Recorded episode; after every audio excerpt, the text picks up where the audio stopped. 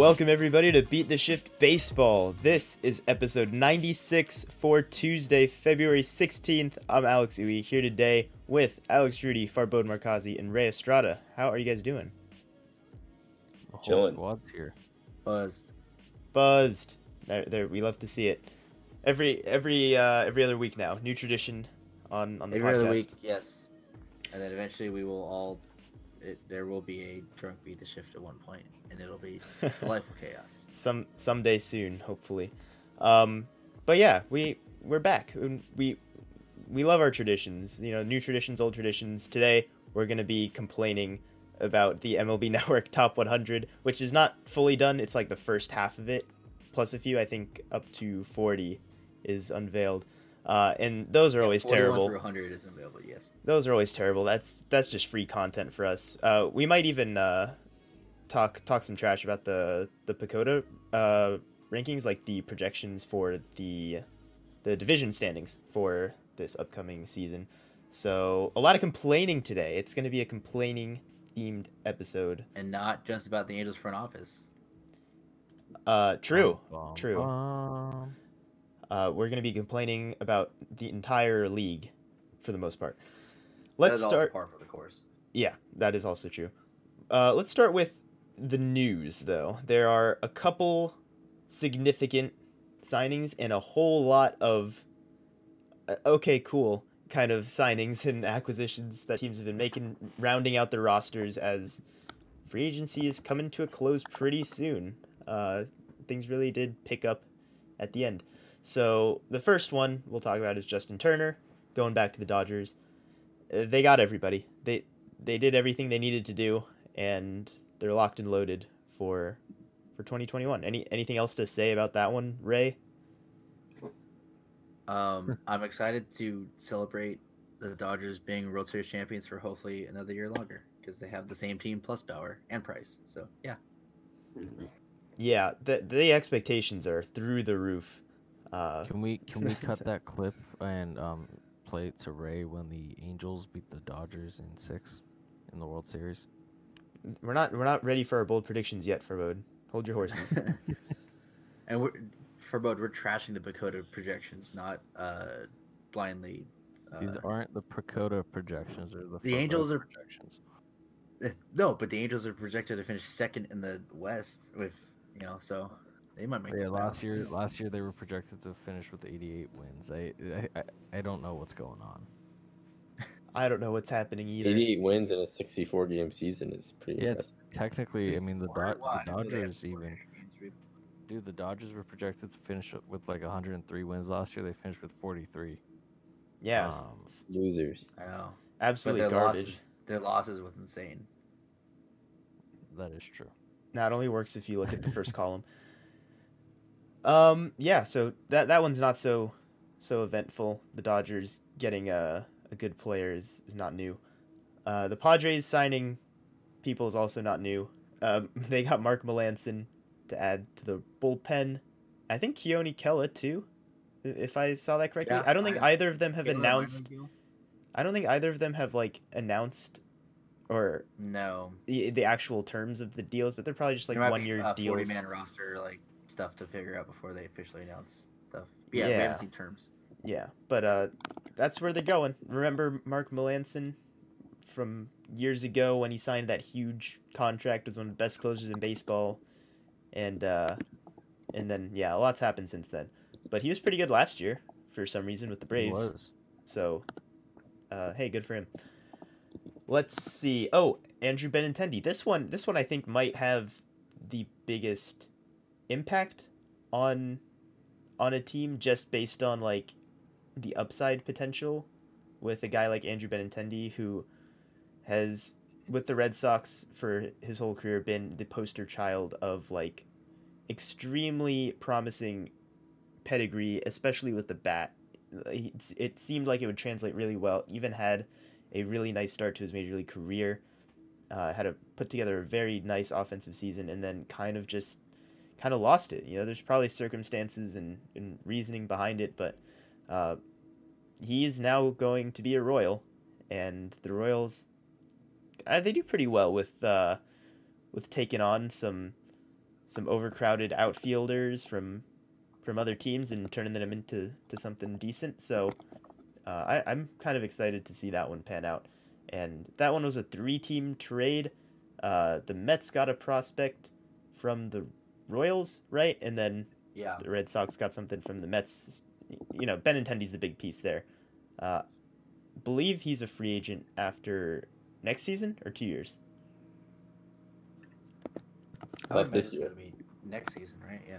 Or you know, Yeah, after, the season. 2021. He's a he's a rental. Uh, so we'll see. Uh, James Paxton is going back to the Mariners. I think that one is pretty unexpected. Uh, a lot of people thought maybe the Blue Jays Canada man goes to Canada. It would just make a lot of sense, but no, going back to the Mariners. Uh, so they they really ended up with everything from that trade, right? No no complaints there from the Mariners fans. Yep. I I feel like um, when I saw that, like, yeah, it was a bit surprising because we had other rumors, but I also thought, eh, that that actually does not surprise me whatsoever. Um, fitting move and kind of just the trend of this off season. Yeah. Why wouldn't he go back to a place where he's had success? Segue into the next pitcher who re-signed with his only semblance of success team. Yeah, we're on the same wavelength. Jake Arrieta to the Cubs, another one. It's like, oh, that's that's cool. Remember remember that season he had, or uh, yeah, that was that was pretty cool. And now it's like, I don't know. The Cubs s- seem like they're actively tanking almost. So, uh, you know, might as well bring back like their are. old their old boy. Uh, Benintendi actually free agent after uh, 2022, just for the quick. Okay, Okay. so a two year rental. Thank you, thank you. Uh, let's see. The Mets also in an arms race for competitive assets get Jonathan Villar, who's still a pretty good player. He's you know he can play outfield now. I'm I'm pretty sure he played some outfield last year He was playing center for the For the Blue Marlins last year, wasn't he? and the Blue Jays, right? The Blue Jays acquired him Yes. during the season. So the Mets uh, bring him on. He's he's always like pretty okay. You know, that's that's kind of what they need. I'm assuming the Mets want the Marlins version of Jonathan Villar and not the Blue Jays because he couldn't do much at all, if anything, when after the trade to Toronto. But um, I mean, least they'd want the Miami- Mar- the Orioles Villar, right? Who's actually halfway decent. well that too. Or the, the Yeah. Milwaukee Villar, who was really good. oh, the one here of Milwaukee Villar, who Yeah. is fa- absolutely fantastic. Villar Yes. Villar is the ultimate like mystery box of fantasy production. That that's that's how I know him and, and everybody else. You know, he had that one just all out really good season, but it was a god tier fantasy season, still like forty bases and, and people are just kinda like he's still got that in him. Uh, and he, he shows flashes and then uh, and then yeah, he's he's never been back there. He But, doesn't have it in. but he's still he's still here as a backup player for the Mets. Uh, He the still Ra- exists. yeah, so the Rays, this one I this one I kind of uh I think makes a lot of sense for them. They uh just decided, you know, if the pitchers don't like how early we pull them, we're just going to go out and get pitchers who physically can't throw more than 4 innings or throw more than like 70 pitches. They go out and get Rich Hill, they go out and get Colin McHugh, and those are a couple starters that the Rays can definitely work with because and just like completely neutral karma there. yeah, Rich exactly. Hill. Dick Mountain, great guy, fantastic. And then they go and like same day sign a cheater like Colin McHugh and like a denier of the cheating and stuff. It's Yeah. lovely. But at the end of the day, they just really wanted those curveballs. And I'm, they I'm wanted just gonna repeat myself. yeah, I'm gonna repeat myself here. Um, has there been a signing that we've talked about yet that like we've looked at and we're like, oh, that's kind of surprising. Like all this stuff fits very much so. like nothing too It exciting. fits in hindsight. Like like we we, max, we mentioned Absolutely. Paxton to the Mariners was like weird. Arrieta to the Cubs was like, oh, huh, uh, I guess. A lot of stuff was like, I guess, yeah, that works. I mean, it wasn't a signing, but I think the Benintendi trade was pretty Yeah, no, that was especially sort the of- destination. yeah, Yeah. Mm, I, I think the destination is one of the less surprising ones because I, I don't know it just seems like the Royals are always taking on unwanted outfielders and, and trying to turn a profit on them. I, I feel like that's their mo. but I, I think we'd always kind of forgotten we'd kind of forgotten that Benintendi was being shopped even when he was like good. So like it was like, oh, he got traded, and like True. like oh, I guess that was happening, and then it's like to the Royals, you're like, what? Well, I feel like it was Wait, this we had a podcast. thing. Podcast. sorry, I thought it was just this weird thing with Benintendi where the fan base had absolute devotion to him, but like you just pointed out, like he was consistently in trade rumors for like most of his career. Mhm. He was, yeah. We- we had a podcast uh, about a month ago or something. Uh, you guys can fact check me on this, but it was with uh, both of the Alexes and I, and I was right. Benintendi was probably the most likely to be dealt out out of Bryant and Contreras, or like at least soon. So I'll take my points on that. Yeah, you do get that one. Yeah, I I will say that I feel like since he is still two years removed from free agency, the Red Sox kind of just traded him at his lowest value. So, in my mind, why not wait? until- absolutely did. Yeah, because they came off an Yep. awful. He was awful last year. Yeah, but like, why not? Because but you know what he can pr- provide. He's still young and uh, he hasn't met, hit free agency yet. Why not try to at least like tell the Royals, hey, can you wait till um uh the, the also t- till the trade deadline, or like do it next year when it'd be a one year run? So I don't know. Yeah, he netted Um, a top ten prospect, not for the Red Sox, but for the Mets somehow. In Yeah, this that- That that's kind of where I'm at. Yeah. I love it. it, it, it was just a bit confusing. Like, why now? Like, I, I mean, I think just to go off that though, like, is Benintendi is like such a player that I feel like is in some ways unique to like, so like the way sports culture is consumed now. Because I, I like how much of like our perception is really shaped by like the the Boston fans' devotion. I mean, he really, except for his tw- 2018 season. I mean, like I get it, he was a top ranked prospect, so that was also part of the hype. But like I, to me, like when you look at like, it, it kind of reminds you of like the Heyward, the, the Hosmers.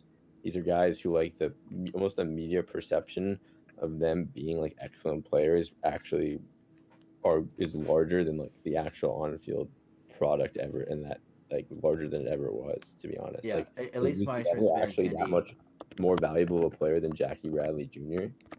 Like with, probably with my experience with with, with Benintendi, and you sort of make a good point with Hay, with like Heyward and and Hosmer, Heyward especially. Heyward kind of burst on the scene with like defensive plays and like home runs and stuff. But it's like they came up with these highly touted prospects, and then they didn't, you know, they burst on the scene, had that little fall off normally has, and then they became a serviceable to above average player, and then just fell like fell off a cliff in terms of production wise, and like there was nothing peripheral wise to say that like oh no he just had an off time. It's like no they just turned bad all of a sudden. So yeah, I kind of get that sense in Benintendi, but Benintendi is in Boston. You know, a white guy in Boston might do a little better Hmm. than say a Dominican guy in the same uh, same situation.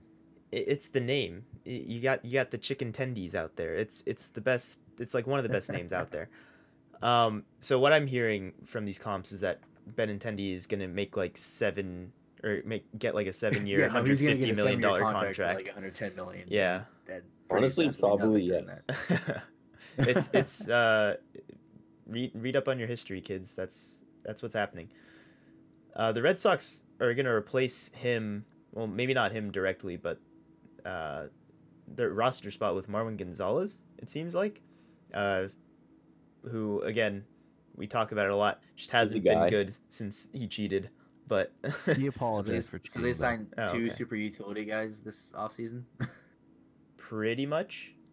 Pretty much the red sox speaking of actively tanking are uh are just about there too so what else we got? I got love it. Asdrubal Cabrera to the Diamondbacks. That one's kind of interesting. Asdrubal Cabrera's always really decent wherever he goes, but he's always like, I don't know. He's so old now. He's he's uh he's a journeyman like the last for sure. three, four years that he's found he's been to places where he's been the backup and then just finds his way into the starting lineup because he hits so well.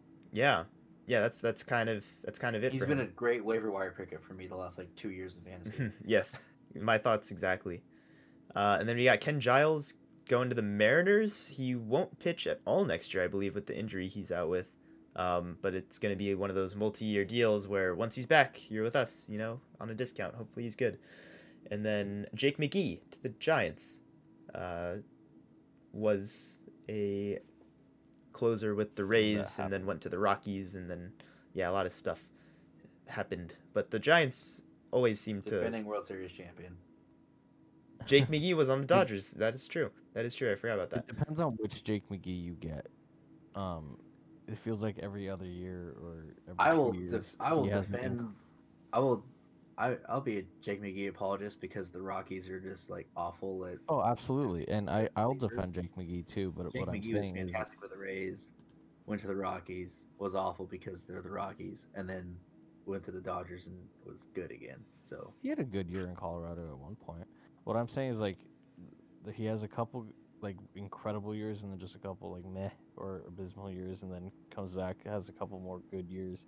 So hopefully the Giants are getting a good year. Maybe not hopeful for Ray. The since dime a dozen relief pitcher. I mean, he's one of these many guys on this market who it's just an oversaturated plethora of Jake McGee's or Ken Giles who like in their Except careers. Jake Jake McGee will throw ninety nine point nine percent fastballs. I just in the sense that they, these guys have you know scattered across their careers, and I think in our minds and our perceptions i- of them, they've had some truly elite seasons. Trevor Rosenthal's another one, uh, but they actually don't have that much value because there's so many of them and they're so inconsistent. So Relievers are so volatile nowadays that like you can pick one and he might turn into, you know, say a Trevor Rosenthal for the Royals this year, or you know, pick a closer, a former closer that didn't work out in another spot. Yeah, true. It's it's you know you need them, but you can also just kind of pick them out of a hat and uh, and and roll with with whoever you got at that point. I think Trevor Rosenthal is close to a deal with the Mets. Uh, last I saw, so that could be cool. You're like, come. Well, now who reported that? Is it Bob Nightingale? I don't know. I don't remember. I just hey, don't get ahead of yourself there. just just read it for me. I'm not saying he's coming to the Dodgers. I'm just saying if Bob Nightingale is saying deals close to the Mets, then he's not going to the Mets. Oh, that that's accurate. Um, I I haven't seen anything that it's close to the Mets, but I've seen that it's uh, they're it says Mets flirting with Trevor Rosenthal. So, um, Ooh, they're yeah. flirting. yeah, or they're interested. Oh, I almost glossed over the biggest one. The Yankees got Robinson Chirinos on a minor league deal, And Justin Wilson and Justin Wilson, This and Jay Bruce. and Jay Bruce. But no Brett Look at Look at us go. Not yet. Don't rub it in for I still can't believe that Justin Wilson netted uh, Jeimer Candelario, number one uh, prospect in the Cup system at the time. Yeah. That's You also that's know crazy. Chad Green. Who's a- Like, Huh. Are you just better? Um, how, how about Derek Fisher of the the Blue Jays getting traded to the Brewers? Cool, eh? Yeah, Cool. I think I think we've I think we've reached the end of the line on the somewhat interesting. Dodgers traded away two of their relievers from last year. What about Kevin Pillar with the Mets? That's kind of weird. Kind of like it. Yeah. Yeah. All right. Enough of the weird random roster filler How about deals. Francisco Liriano to the Blue Jays? Has he Is been that a Blue real? Jay before? Yes. And what about Bartolo Colon to Acereros de Monclova of the Mexican? Um, I feel like a trend of this offseason overall has been teams, not necessarily that like the Mets didn't need like Kevin Pillar or anything, but it, it just feels like a lot of teams are just signing a bunch of decent depth pieces just in case of COVID. Um, and because they like with this market, they have like the discount that they've been that they're getting on some. Of I also guys. I also think it's how incredibly thin the market is that Yeah. like don't have that many free agents to talk about. So anybody signing anywhere is a big deal. But at the same time, I feel, but I feel like um, in normal off seasons, we don't see like a bunch, some teams just going after a bunch of just like depth pieces. Yeah, it kind of reminds me of when I play like GM mode and I sign like twelve like eight like twelfth mans or something in like two K. And like and I'm like, oh, I'm have so much depth, but they don't actually ever actually play. You don't need them. I think that's so true for bro to harp on it. Um, it seems like, little- and we can say this for another podcast to talk about more. Uh, but like, it definitely feels like all these. There's a lot of guys who like you're kind of like, how is this guy still in the league? That just I'm sure COVID's a huge part of it. I'm sure the fact that like the like Ray said, the deflation of the free agent market is so severe that um the there's like the gap between like the guy who should be who like should probably be moving on to the KBO and the guy who you would think would have gotten like a three year deal like a couple years ago is like that gap is smaller than ever before seemingly. And it's leading to a lot of these like heavily incentivized minor league deals and these like one plus one deals. And um, I, think it's really it's really interesting for people like us to look at these teams and you just like wow this guy this name is here it's it's it's uh it's it's a really high level of just Juan uh, Lagares is an angel. I didn't know Juan Lagares is still and a thing. and John Jay the great No, John that's Jay. what I'm saying. Like the John Jay is ever present. John Jay of is depth. President John Jay is that what he said I said ever present. uh, Preston John Jay. Jay. It always John Jay no was a how bad he, father though no matter how bad he plays during a season, and so I was like, oh, John Jay's a free agent after this year. It's like, yeah, but he's like, bad. and he signed the Declaration of Independence yeah, oh yeah. That's Yeah. all. Well, uh, well, one thing's for Did you sure. read the Federalist Papers? oh my god. um, one thing's for sure. All of these players that we've been talking about are inconsequential, and uh, I, I don't know what you guys are talk going on about. Like with all the codes, like this happens every year. There's just like random minor league deals with players. You're like, this guy's done. This is it happens every year. Like I don't know what you're talking about with like the implications of. I don't know. I feel like there's guys who like I thought haven't played like in three years who like are getting deals. Well, it just Maybe feels just that way because it, there was no minor league baseball last year. I Oh, think in yeah, part, you're yeah, right. That's That what it too, yeah. Exactly. That's exactly what it is. yeah. I was actually like Bauer was the only free agent we really cared about, and like sort of like Realmuto and stuff, and Springer. So like there was nobody else to talk about. So that's why we're hearing about all this stuff. Uh, yeah. When are we gonna? Um, when are we going to put the put a bow on the free agent predictions? Uh, I think we're really close. Uh, we'll do it. We'll do it soon. Yeah, Um, close. Yeah, I think Who's Jake. the lead I right think now? Jake Odorizzi's kicking around. I think Farboda's leading the way there. yeah, Uh, yeah. Odorizzi's still out there. Yep. Uh, Uh-huh. so there's a little bit more of the offseason left to go. We'll, Rudy we'll, we'll put a bow on it. There, so How Yeah. have the Angels not signed Odorizzi? Uh, because they were too Alex busy Cobb. signing John Jay, Juan Lagares, and trading for Dexter Fowler. Why'd they trade a prospect for Cobb over Odorizzi? I'm sorry, I'm not trying to just make you feel bad, I forgot Odorizzi was still there. Okay, I guess we are. I guess we are gonna complain. MLB Again. Network. I, I lied earlier. I guess we are gonna complain about the Angels today. I I, I thought it was gonna be a Um, different Uh, complaining my episode, but crap on MLB Network. I'm sorry. yeah. Or do you wanna do you wanna run through the PECOTA standings? I we can just talk Yes. about the teams that really are like what? Okay, maybe. Um, I guess in the AL East it's it's pretty okay. Um, the Red Sox have I- a decently high win total considering they seem to be pretty actively tanking, but I guess they still have guys like Bogaerts and, um, yeah, Endeavors. I guess. Uh, I I think the East like, looks pretty good though. maybe people think that Blue Jays should be better, but still. Uh, they're they're pretty darn good in in these. I know, but uh, what the Rays are still second, even though they shed everything that made them good about made them good in 2020. Is that true? I don't think that's true. They didn't shed They a everything. lot of that- pitchers. They also brought in a lot of pitchers, and they always have they always have good pitching. There's, did, there's yeah. no doubt. And a full season of Randy. That's true.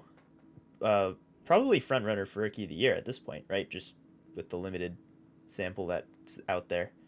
Um, so yeah, uh, East is fine. The I guess Central, the Rays are one win better, so yeah, the Central. Um, why is Cleveland gonna be good? What what do they do? I mean, the rotation. why are the is Red still really Sox? Why are the White Sox barely above 500? Um, also a good question. I'm not saying Cleveland should be good, but you can't deny the rotation isn't very good still. I mean, their rotation is arguably better.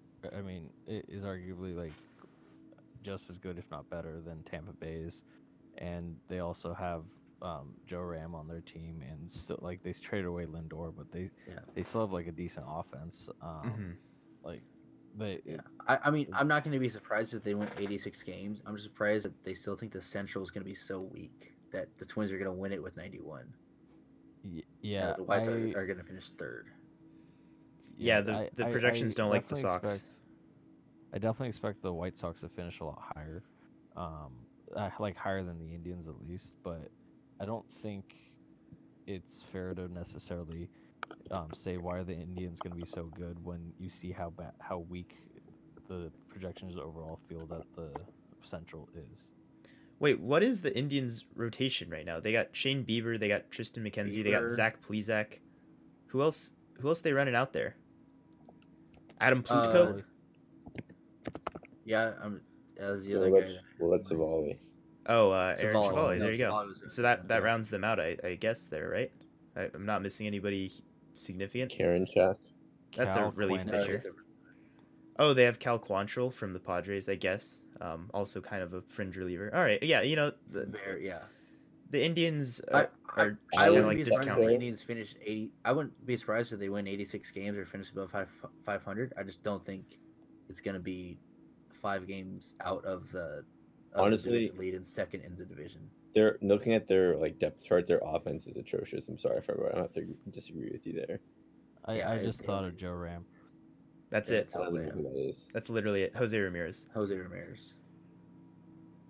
So there's two guys in this podcast who forgot who the heck Jose Ramirez was. Yeah, that's true. That's a that's a real deep reference right there. Um, all right, the See, AL. if you were gonna see if you were editing this podcast, you would insert that one from a year. No, I'm still ashamed. Uh, the AL West though. Uh, Houston gonna up top. and The, that right now. Then the Angels. I I don't know. Do we we've we've said so many words about the Angels. Are, are there more words? they they're projected to win more games? games than or like Is as many Trout games as the pitch Rays. All 87 games. Like that's their only chance, right? Yo, wait, that's like so true. That's insane that the them and the Rays have the same projection, es- essentially. Makes no sense.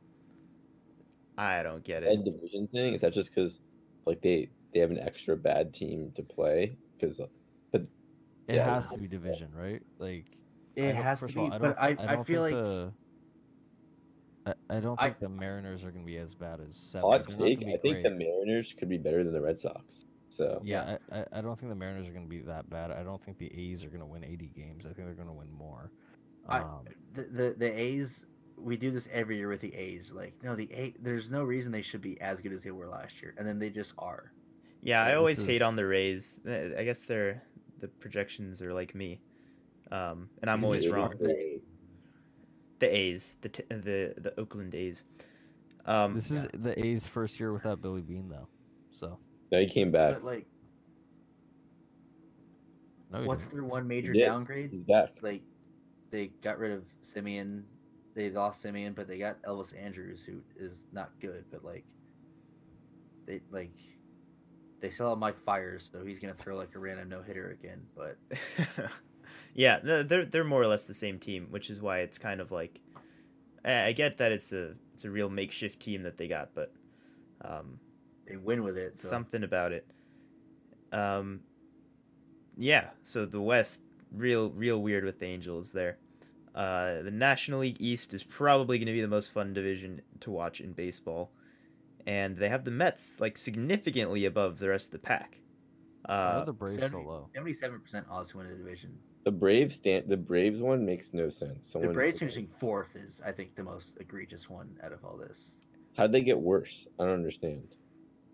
Uh, they're they arguably added. Charlie Morton, so they got worse. Yeah. So they, I don't So, know. Yeah, they're arguably more secure. You're gonna get Soroka back sometime this year off the Achilles injury. Is it It's like- because they don't have Marquez again? Oh, that must be it. Yeah, that has to be it. I missed that. I, I I just like how are they gonna only finish a game over 500? I don't I don't understand this. They have like three legitimate MVP contenders in that lineup too. Like I just the Mets get that much better than the rest of these teams? I don't know. I I can't. I don't know if I can no. buy that. That's why we're complaining about the. That's why we're Oh, complaining about the projections because it's Yeah, kind I of feel nonsense. like they haven't factored They in. if shouldn't they be this much Trevor better than the rest of the division. I like I genuinely feel like when you take into account that they're gonna each of these teams can play each other 17 18 times a year um yeah you might have some teams because of how good the division is instead like in the low 90s high 80s but i would assume the braves and the mets are probably going to be towards the top of that and then the phillies and the nationals towards um the bottom. I'm not even the marlins. Um but like yeah it it's it's weird seeing the braves so low and then um, I feel like every year we're just assuming that the Phillies are going to figure it out. They did fix their bullpen at least. They didn't fix their bullpen, but anything would affi- would count as a fix to their bullpen um, compared to 2020. So um, I feel like every year we're just assuming that the Phillies are going to figure it out. Um, I'm not. Are well, you? You're not. No, No, what I'm seriously, saying is like, like people assume that because they have like Yeah. Nola, they. I think they're worse, to be honest, than they were last year. w- Oh, No, we, yeah, we I- talked about this, we talked about this before. They are arguably the same team, which is in a way getting worse. is worse. what Yeah. everybody else is doing. Their yeah, staying the same team when you're a team that's not very good is you basically see, um being stuck in the middle, and that's one of the worst things you can do in professional sports. Um, and Yeah, you're right. The perception, you're right for sure. I mean, they're a big market team, relatively speaking, and people hype them. Like some of the moves they made this offseason, obviously they had to be made because of the what they gave up to like acquire Realmuto or um, the Phillies fans just wanting Realmuto back. Um, but at the same time, as Ray said, as we said, they're the same team. Like while they didn't necessarily get worse, like too much worse because Realmuto didn't leave, um, they didn't get any better. So that's essentially a step back. But they did get rid of Jake with Arrieta, so that's pretty They- big. That's no, they're way better for that. Yeah. Uh, yeah.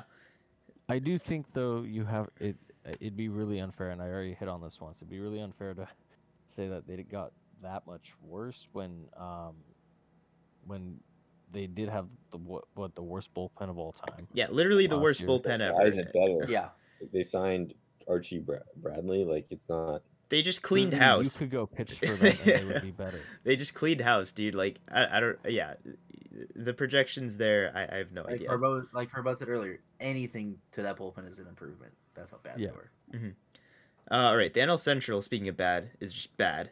Um, You the know, Cardinals I'm have a pretty. but They have Can I a say pretty low more thing projection. about the Nationals? Oh sure. sorry, Oh, the Nationals. because- Yeah, yeah. Sorry, we didn't even talk about them Just at all. really quickly, I'm sorry to interrupt you like that, but I do think it's kind of interesting that that's a team that like won the World Series and like quietly, like, not that they went to teardown mode, but they very clearly, like, were not interested in like going all in to maintain their like a dy- create a dynasty, and no one seems to really complain. And I don't know if that's not like, is that like low on Like- the list of gripes, but like it is kind of interesting that like that they kind of accepted mediocrity to a degree. And, Well, they, no one- they I, I, I, mean, agree they were that. they were in a way dealt a bad hand because Harper was trying to get his massive contract, Rendon was trying to get his massive contract, and then Strasburg was trying to get his massive contract. so, So like they had three huge contracts. they to won without Harper though, Strasburg. didn't they? yeah, Yeah. Rudy, Rudy. Um, Yeah. I I agree with No, that. yeah, exactly. Um, yeah, think Harper the brought a title back to DC, just like you said. when, when we Sure. when we talked about it, the Nationals window, like I feel like for the most of like the mid 2010s or earlier, we always said Nationals are gonna be insane. They're gonna be really like they're gonna have a great chance to win it all, and they never got past the first round. I think one of the things after they won the title, um, the World Series title in 2019, it honestly, it you are right where like they kind of went back down to mediocrity, but I feel like they noticed that what Ray said um, about how like some of these guys wanted their big contracts and they couldn't pay them or didn't want to pay them or whatever. Um, but also they noticed around the league and like re-signing Rendon would that have put them over the juggernaut that's the Dodgers, or would it have been more worth it to like maybe start investing in like the Juan Soto's or the Robles or the like trying to keep their team competitive by like but also developing like some of the younger talent that they have. Yeah, I mean, I get. It. I'm not crying about it. They're no pirates, but it's kind of. I think their roster is definitely one of the weirdest in terms of like their best players either being really old or really young, generally speaking. Yeah, I, I, Probably I not think I think their situation is a lot more excusable than say a Pirates or like a Phillies or Yeah. something like that. Well, yeah, that, that's that's kind of like the biggest thing I say is like, obviously as a World Series contender, um, in a like there are a lot of good teams out there, and if they win the World Series, they're probably gonna want to add on it so they can continue doing that. But like, as Ray said, the hand they were dealt with the the guys aging going into free agency, and then also seeing how good the rest of the league has gotten. Um, maybe the best plan for them, and I'm kind of just spitballing. Maybe the best plan for them was to start developing other other guys and um, looking to the next page of like competitive nationals baseball, instead of trying to sti stick with the same team they have. Um, because we saw the Phillies towards the end of the 2000s and the early 2010s just signing a bunch of old guys, trying to stick with like the same core they had from the 2008 World Series, and, and they ended up going down to mediocrity after like 2011. Yeah, dude, that just happens. And also, dude, also the Nationals were not even a World Series team the year they won the World Series. They won the World Series by blitzing like every elimination game from the wild card up, and and shocked literally everybody in the baseball world. It was the worst national team that they They like. were 19 and thirty. they were wa- in May. Yeah, they were they were not they were like out of the picture earlier in the year. It is arguably one of the worst Nationals teams that they've put together this you know, in at least in the competitive stretch of their decade. Um like they were talked about as powerhouse with Harper and all that before. They were not viewed that way at all when they won the World Series. So the fact that they're still kind of you know piecing a team together with a lot of really old players um like that's good. like they- they're they- they're doing were- a good job. argu- yeah, they were arguably out of their window in 2019, and they just happened to make the playoffs and win that year. Yeah, thanks to Anibal Sanchez and Howie Kendrick, right? Yeah, There you go. Uh, that's baseball for you. Um, the NL Central, I was gonna say before, is just really bad, and I don't, I don't know how how deep you want to get. nailed this one. The, the Cardinals seem like the most shocking one to me. Um, Yeah. just Did they nail it? I mean, is Milwaukee eight games better than St. I- Louis? yeah, the, the Cardinals seem like the odd like the odd team there. For I yeah no I mean I think they nailed the records. I would yeah the teams are negotiable. I would say the Cardinals probably the class of this division. I still feel like the Brewers have a chance to at least ha- like compete a little They bit. they do, but I Um, like Rudy said, I don't think so they're much eight has to games go right the for Yeah, for on- on sure, for sure. I I mean, I, I think I have two issues with it, and I, I also get like PECOTA doesn't like can't take into account context, but I mean Chicago I think is only gonna get worse between now and the start of the season, and I, I don't see them being as good as this reflects them at all. And then also, like, are they really gonna be seven games better than Cincinnati next year? I doubt it. And then is Pittsburgh gonna even win sixty-one games? It's it seems hard to believe. They yeah, I- somehow manage it. I, I, I don't I'm not sure. I, I feel like honestly Pittsburgh's gonna be under 61. I feel like the Brewers, um, for them to win 89, like everything has to go right. They're younger, um, rotation arms that like, um, and bullpen guys that came out last year. Uh, they, they they have to go well. Christian Yelich has to have a full like a bounce back. Like I think everything has to go right for the Brewers to be back. I think the Cardinals. I don't understand. Like the Cardinals have always whether or not they've been like a World Series favor or not, but they've always been like kind of like the class of like how do you how do you build a team? How do you build a culture? Um, and they just got Nolan Arenado for a high five, and actually no, they got paid to take on Nolan Arenado, and like I I, I feel like they're ob- they're much better than the Brewers, and they're they're going to they're they're they're the odds-on favorite. The Cubs are a little high up, and then yeah, the the Reds. I feel like they're they're kind of like in the middle. They like they're not gonna win 90 games or 85, but like I feel like they're either 500 team or or like The, the Reds, the Reds, we thought were going to take a step forward last year when they signed, you know, Castellanos and Moustakas. Like, hey, they have the offense to go with the pitching staff with like Bauer and Gray, and then that didn't work. And then they decided to just Bauer's not get a shortstop this year, and you're gonna run Kyle yeah, Farmer they out also there. decided that. It seems like. uh, yeah, so like the the Reds, they we thought they were like, oh, they might be on the of contention, and then we'll see what they do, and then all of a sudden, like, oh, they were bad last year, and now they lost their best. and what's funny is like while player. while they made the like the fourth wild, wild card or whatever like while they made the playoffs they they finished over 500 at least. yeah like seventh. while they did that um and i know covid was a factor and a lot of guys missed time but most of the like a lot of the games they lost was were because the offense couldn't do anything that was after an off season of picking up just a Oh, that was the op- whole disappointing point is that like Castellanos, Suarez, and Moustakas, all those guys didn't have good years when they thought, oh, the offense is going to take a step forward this year. Like they've had good enough pitching, just no offense. yeah Um, I just want to add that the Brewers bullpen is still just disgusting, and that's usually one of their strengths. I still think it is. Um, and just kind of as a reminder too, like Corbin Burnes pretty much emerged as a legitimate top of the rotation pitcher up there with like. Brandon Woodruff. Oh, you did? Okay, sorry, I, I missed that. Um, but yeah, like the Brewers are, I think, like deserving of that, of that Yeah. record they have. Uh, let's talk about the NL West, the, the two horse race, so to speak, uh, with the Dodgers and the Padres in that order in the, the rankings by a, by a good margin. I don't think anybody would complain about that at this point, uh, especially since the Bauer signing. So, yeah, it's it's 104 Theoretically- wins or bust for the Dodgers, huh? Theoretically, if this division um is like if the bottom three in this division are even worse, couldn't you see both teams just win at, at least like hundred plus, um, just because of like the divisional matchups that they face?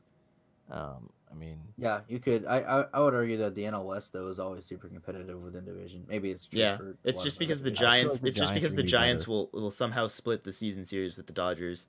Uh, Yeah, uh, and then yeah, Coors Field is a crapshoot. So yeah. Um, it's whack. yeah, I mean, I feel like after that trade and then whatever they give up Trevor Story for, um, that dude, that's it'll still be a 12-11 back and forth game in Coors Field. Don't don't worry about it. Hmm Um, I I feel like the Giants are gonna be better than the number they have, uh, seventy five. That am I looking at the right one? Yeah, you are, you 75? are, you Yes. Okay, okay. Uh, yeah, I feel like the Giants gonna be better than seventy five. Uh, but then again, it kind of leads me to wonder, like last year when we thought they were going to be like kind of bottom dwellers, uh, was that like a product of a sixty game season, or is that something like that they can, uh, they can sustain over? Well, they, they've at least started signing talent for the future, like with you know at least this year Alex Wood, Jake McGee, and then Tom Still. They signed they they were they went through a phase in like 2018 or 19. It was like, oh, we're gonna sign we signed Andrew McCutchen, signed trade for Evan Longoria. It's like, okay, you guys know you're not championship contenders right now. It's like, yeah, but we're gonna get these old guys anyways. What are they gonna do when? Because I, I, what I've seen and what I've heard is like Joey Bart is like gonna make his way to the big leagues, but then they also He- said yeah, he Posey's gonna be a the little bit catcher. last year, anyways. Yeah, uh, but but then they said Posey's gonna be the catcher. I'm I'm confused. Bart can play a little first, so Brandon Belt might. I mean, if there's a DH, it's, it's a lot easier for them. So, but obviously there won't be next year. We'll see. We shall see. All right. Well, that's all the standings that we went through, and I think we went through it pretty well. Uh, got to kind of revisit a lot of the teams that maybe we hadn't talked about too much, and uh, and yeah, we'll we'll see how it all shakes out. All right. So let's let's go to the the MLB top 100, the MLB Network top 100 players right now, and I think the way that I'm gonna do this, I'm just gonna ask you guys to take turns going around this list and just pick out one or I guess two players where it's like this player above this player and just and just talk about why it makes no sense. So like just just go around the list, you know, they can be closely ranked or or they can be ranked super far apart, but just like how how is this player below this player or above this player? Uh Ray, do you have one that just like frustrates you to no end? Um, I I don't know if I have one specific one that frustrates me. I I mean, I same hard drive every year is they you know it's made for TV, so they pair positions and they pair teams together. So like Hmm, oh yeah, you know that's a good point. have Turner and Muncy at 45, 46. You have uh, uh, Grandal, Will Smith, two catchers. There at uh, 49, 50. You have uh, Sonny Gray and Lu- Luis Castillo back to back. Salvador Perez, Willson Contreras back to back. You have you know positions and teams matched up. Just remember, I- just one to me that kind of sticks out in the in the uh, first ten of the rankings that is is uh, Byron Buxton at 91. Too high or too low? Too high. okay. He's a fantastic, um, Be fantastic careful, he's a defender. Louis guy.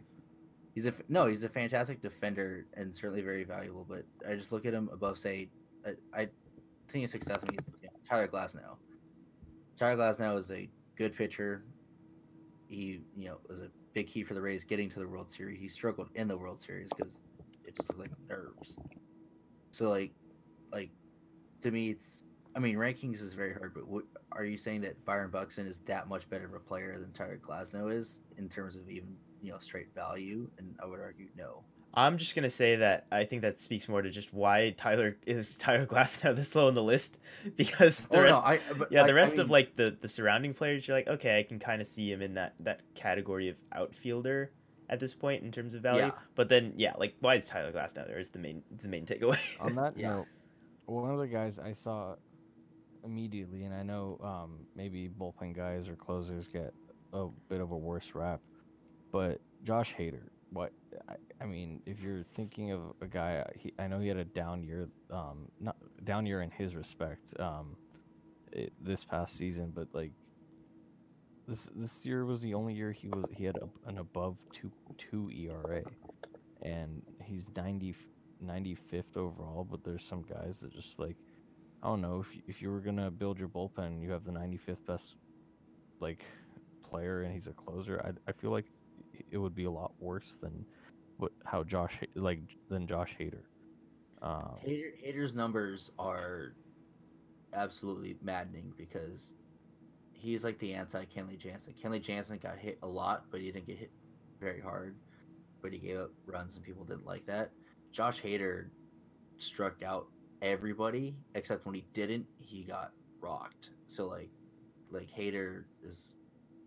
I think that's why he's back there where he is. That he's in that space of like, okay, he's either missing bats or bats are squaring him up. yeah, And this then- this short season was super weird, but he's all like I just want to point out the main thing that makes Hader a super valuable reliever is he's a he's a very high volume reliever, at least in the last few years, and that is like the biggest reason why he should still probably be considered the top reliever, if not like one of the top reliever. He's he's ranked 36 spots behind his his teammate rookie of the year Devin Williams out of the pen. Like why? He's a rookie in a shortened Yeah. season. Like I, I just don't get I just don't get it. I just don't get That's that's what I I mean. And then for me, um, I'm gonna sorry if Rudy if you had one, but I, I, I had to say another one. Um, I know Josh Johnson's not bad, but like, would you ra- really at this point rather have him over like an Ozzy Albies or like a I mean Forty top half, forty-seven is really high for Josh yeah Johnson, for in Gleyber. Torres. Uh, I mean Pete Alonso, Cavan Biggio, Blake Snell. Like Blake Snell's at 80 and Josh Donaldson's 47. I feel like I would believe it a lot more if if those two were switched. yeah. Uh, Honestly, Rudy, who, Rudy, who you got? Who who ma- who's yeah, I making mean, your I blood boil? speaking of Cavan Biggio, I think that one's pretty egregious. I don't really understand how he's even 71. Like you guys can, you guys are probably more educated than I am, but is he really better than anyone below him on this list? Like I, I don't like what has he done that's so impressive? And honestly, I think you guys have hinted at two things this list does that just I, I mean I just don't really get who makes and what it's trying to do because it one like uses zero context of last season to rank it. I just don't understand how you could rank it just like it says literally in it based on player performance over the past several seasons with an emphasis on 2020 and projected 21 21 performance. It's clearly has such disgusting recency bias to an absurd shortened season. Like that explanation is just flat out a lie. So I'm not trying to be mad about it, but it just makes no sense. And Is, two, is Luke Voit at like- this point a number 41 We- player? I mean, we'll, mean, we can talk about that late. That's maybe that totally one separate. is too high, but like it, al- I also think like once again, like someone said at the beginning, it's so true. The need to rank guys who play the same position in like clusters across this makes so little sense. I, I- I don't understand it. Like we're all smart enough to compare players across position. Like I you like every it shouldn't be like three middle infielders and three pitchers and three relievers and three corner infielders and three corner outfielders. That makes I, the whole uh, this whole thing is like and to me an insult of like analyzing players. I just don't comprehend it. But yeah, Cavan Biggio, someone can tell me why he's that good because I, I I don't I never knew that he was supposed to be that good. That's that's why we're here, Rudy. That's why we're here. It's completely nonsense. And, and also uh, just another thing that they do every year is they they do the top 10 at each position and they like put it through the shredder or like whatever analytical thing that they use which also ends up making very little sense. And then the the rankings on those lists individually don't even align with the rankings on this one. They're so all over the place. Like Mike Yastrzemski on here was not ranked on their top 10 right fielders right now list and he's ranked 51 uh, in the top 100 best players right now list. And I know for a fact that guys, at, least like Charlie Blackmon, was ranked in that top 10 list in right field, who's like 25 spots lower. So like I, I just don't know what they're, it's it's like a complete joke. Um, yeah, it's funny.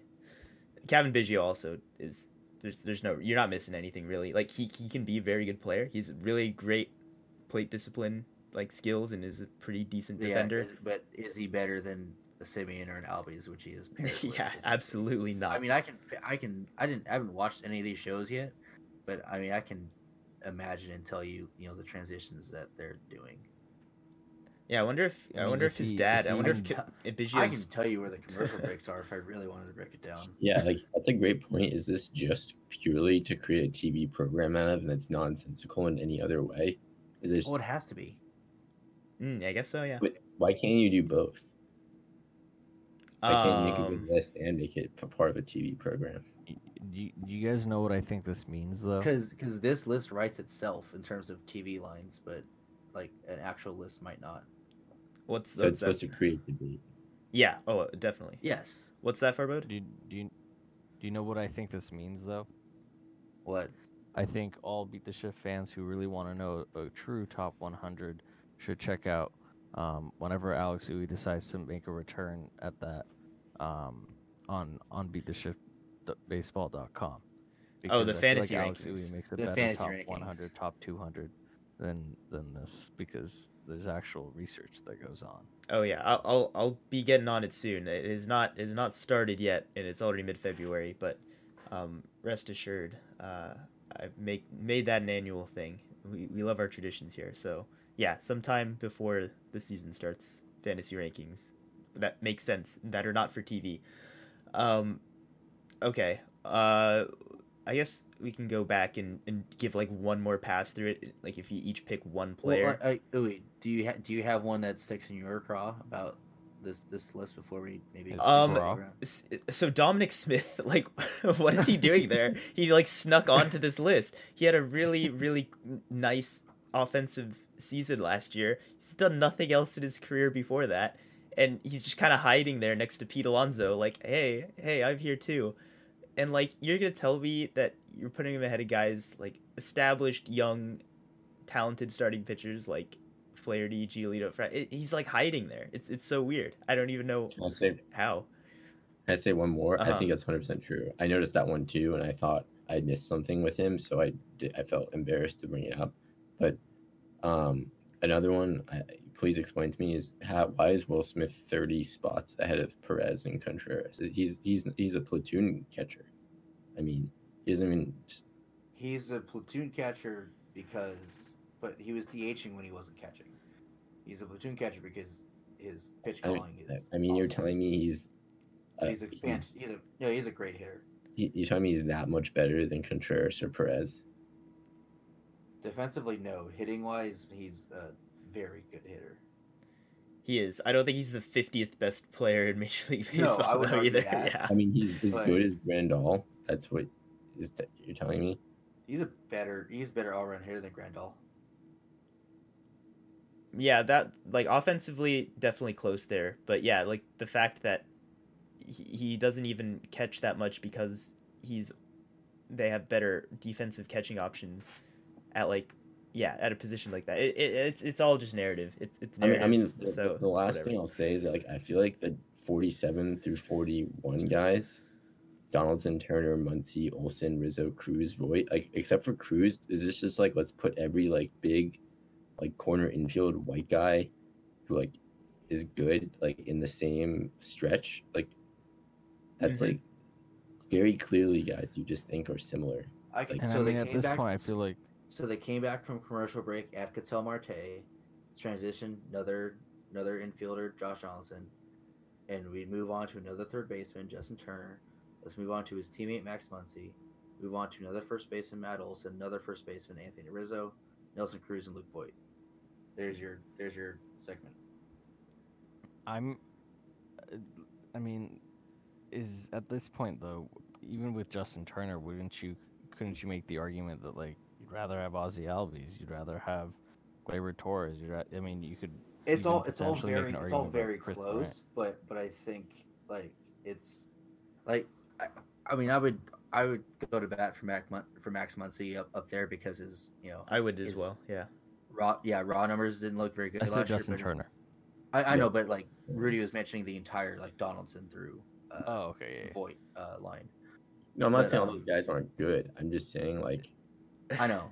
like they're not all of equal value. Like it seems very arbitrary that they're all just stretched It's a little out. arbitrary, which is why I think it's nearly impossible to actually rank like in in a non fantasy sense of like who is one through a hundred. Because I- like like you could argue like would you rather have Luke Voit or Randy Arozarena?